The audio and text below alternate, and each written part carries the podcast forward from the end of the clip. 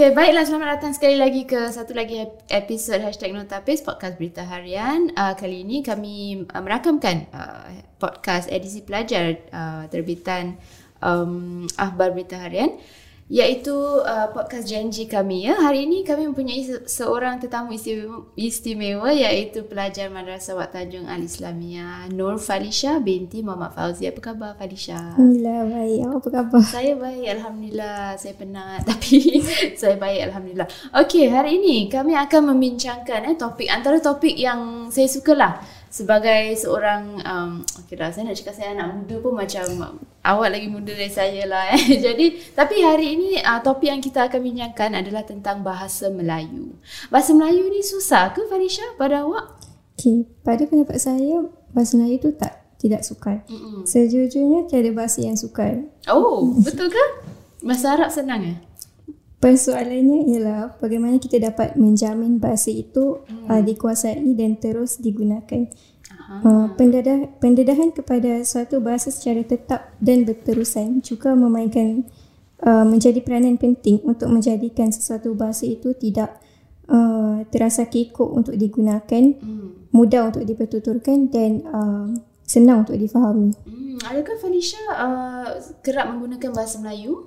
Ya, saya um, membuatkan bahasa Melayu menjadi bahasa yang utama yang Oh. uh, di yang untuk di berkomunikasi di rumah Oh, dan juga jadi- di kalangan dalam kalangan uh, kawan-kawan saya Oh, okey. Jadi dekat rumah uh, awak tinggal dengan siapa dekat rumah? dengan keluarga. Ada nenek atau Oh, tak ada. Dengan, cuma ibu, ayah dengan adik-beradik yang lain lah. ya. Jadi awak satu keluarga uh, akan menggunakan bahasa Melayu ke kalau berbual dekat rumah? Ya, Awak gunakan bahasa Inggeris tak? Atau jarang? jarang. Jarang. Wow, adakah itu merupakan satu macam um, uh, sesuatu yang dah dipraktikkan da- dari sejak, sejak sejak awak kecil lagi? Ya, uh, dulu saya pernah tinggal dengan nek saya. Ah, Jadi ya um, menggunakan bahasa Melayu tu sudah menjadi uh, semula jadilah untuk saya. Hmm, macam darah daging awak gitu lah. okay. okay. Tapi kenapa eh sekarang hari ini kita dengar dan kita lihat ramai anak-anak muda yang selalu uh, mereka akan komplain dan cakap oh saya tak tahu cakap bahasa Melayu, saya tak bagus dalam bahasa Melayu, saya tak tahu, saya tak faham bahasa Melayu. Kenapa pada pendapat Falisha, kenapa ramai anak muda yang merasakan bahasa Melayu ni satu bahasa yang uh, sukar digunakan? Uh, mungkin kerana sudah menjadi kebiasaan bertutur dalam bahasa Inggeris telah membuatkan anak-anak muda sekarang menghadapi kesukaran untuk bertutur dalam bahasa ibunda mereka. Hmm. Uh, ramai mendedahkan anak-anak kepada bahasa Inggeris sejak kecil lagi. Uh, ada yang selesa menggunakan bahasa Inggeris dengan anak-anak. Uh, jadi dalam keadaan seperti ini, oleh, sedap, oleh sebab sudah terlalu biasa menggunakan um, bahasa Inggeris, bahasa Melayu kurang mendapat perhatian.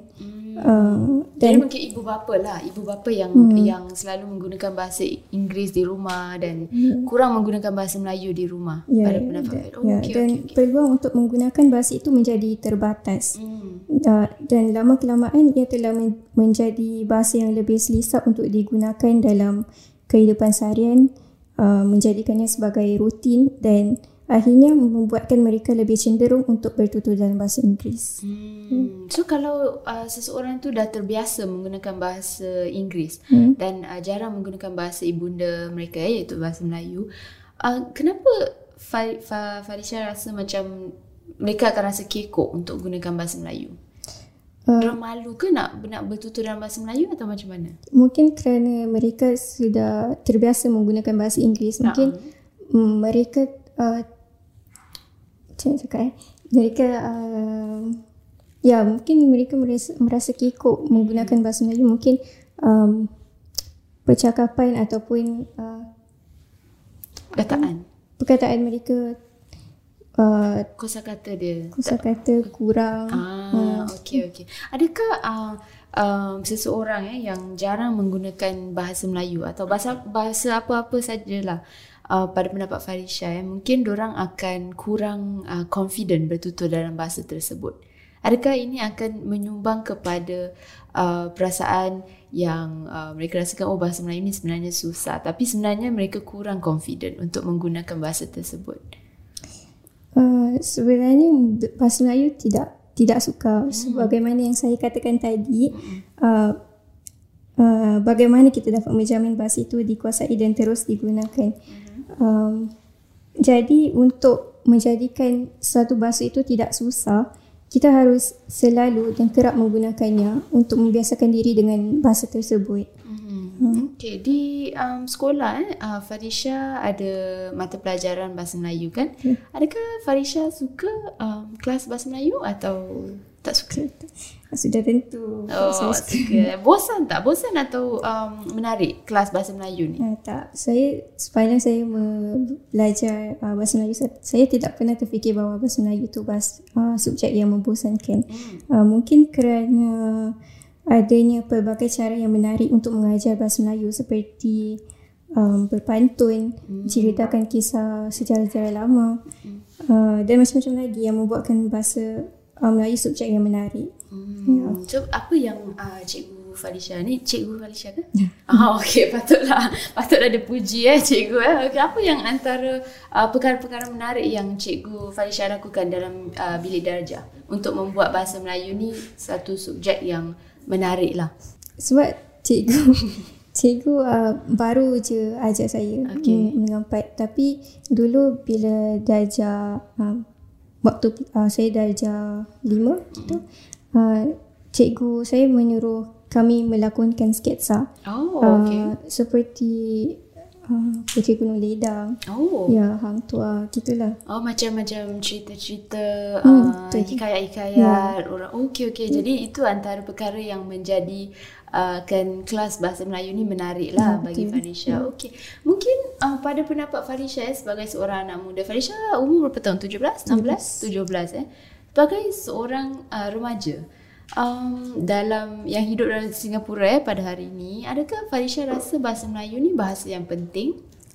Ya, sudah tentu bahasa Melayu itu penting. Um, bahasa Melayu adalah bahasa kebangsaan di Singapura. Jadi terutamanya bagi rakyat Singapura, kita wajib mengetahui dan mengenali bahasa kebangsaan uh, negara kita sendiri.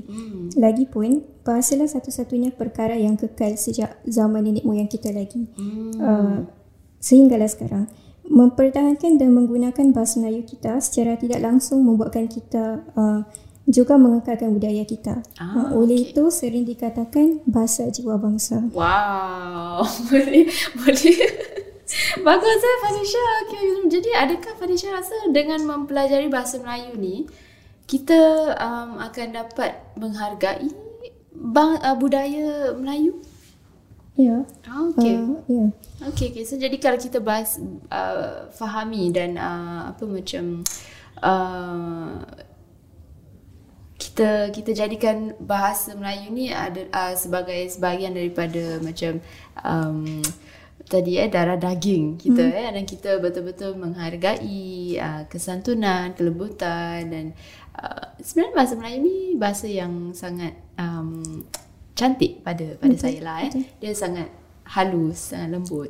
Dan dari dari kita belajar bahasa, kita akan sedikit sebenarnya dapat menghargai uh, budaya bahasa tersebut. Eh bukan saja bagi bahasa Melayu tapi bahasa-bahasa lain juga kalau kita belajar bahasa tersebut kita sedikit sebanyak akan dapat faham dan um, hargailah bangsa uh, bagi budaya tersebut. Betul eh? Betul. Falisha, okey. Terima kasih banyak Falisha. Semoga kita berjumpa lagi dalam satu lagi episod. Ya? Terima kasih. Okey.